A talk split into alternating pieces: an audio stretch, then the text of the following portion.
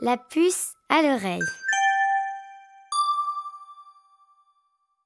La princesse Bouton d'Or. Ce film-là, il a tout dedans.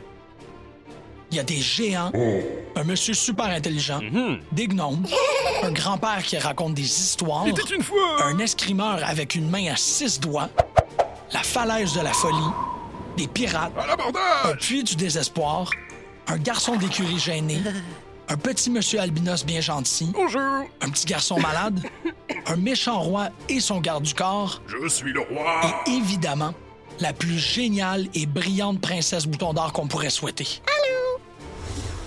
Est-ce que ça t'arrive des fois d'être malade et être pris au lit? Et tout ce que tu voudrais, c'est quelqu'un qui te raconte une histoire pendant que tu restes dans tes couvertes toute la journée?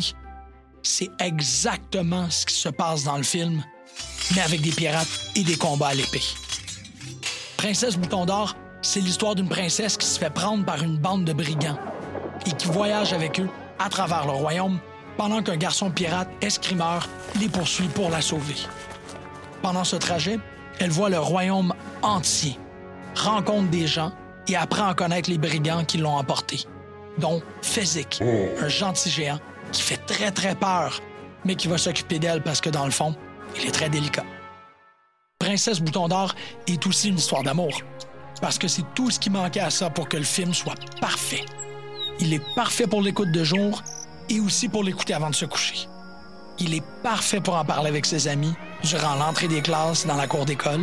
Il est parfait pour jouer avec maman ou papa, de se secourir ou s'enfuir, se costumer et jouer les rôles chacun à son tour. C'est un film qu'on écoute avec un groupe d'amis et qu'on crie à chaque fois que quelqu'un apparaît. Moi, moi c'est lui. Et, c'est moi. On écoute le film avec la peur pour les personnes, mais aussi en sachant que tout le monde va vivre heureux et auront beaucoup d'enfants.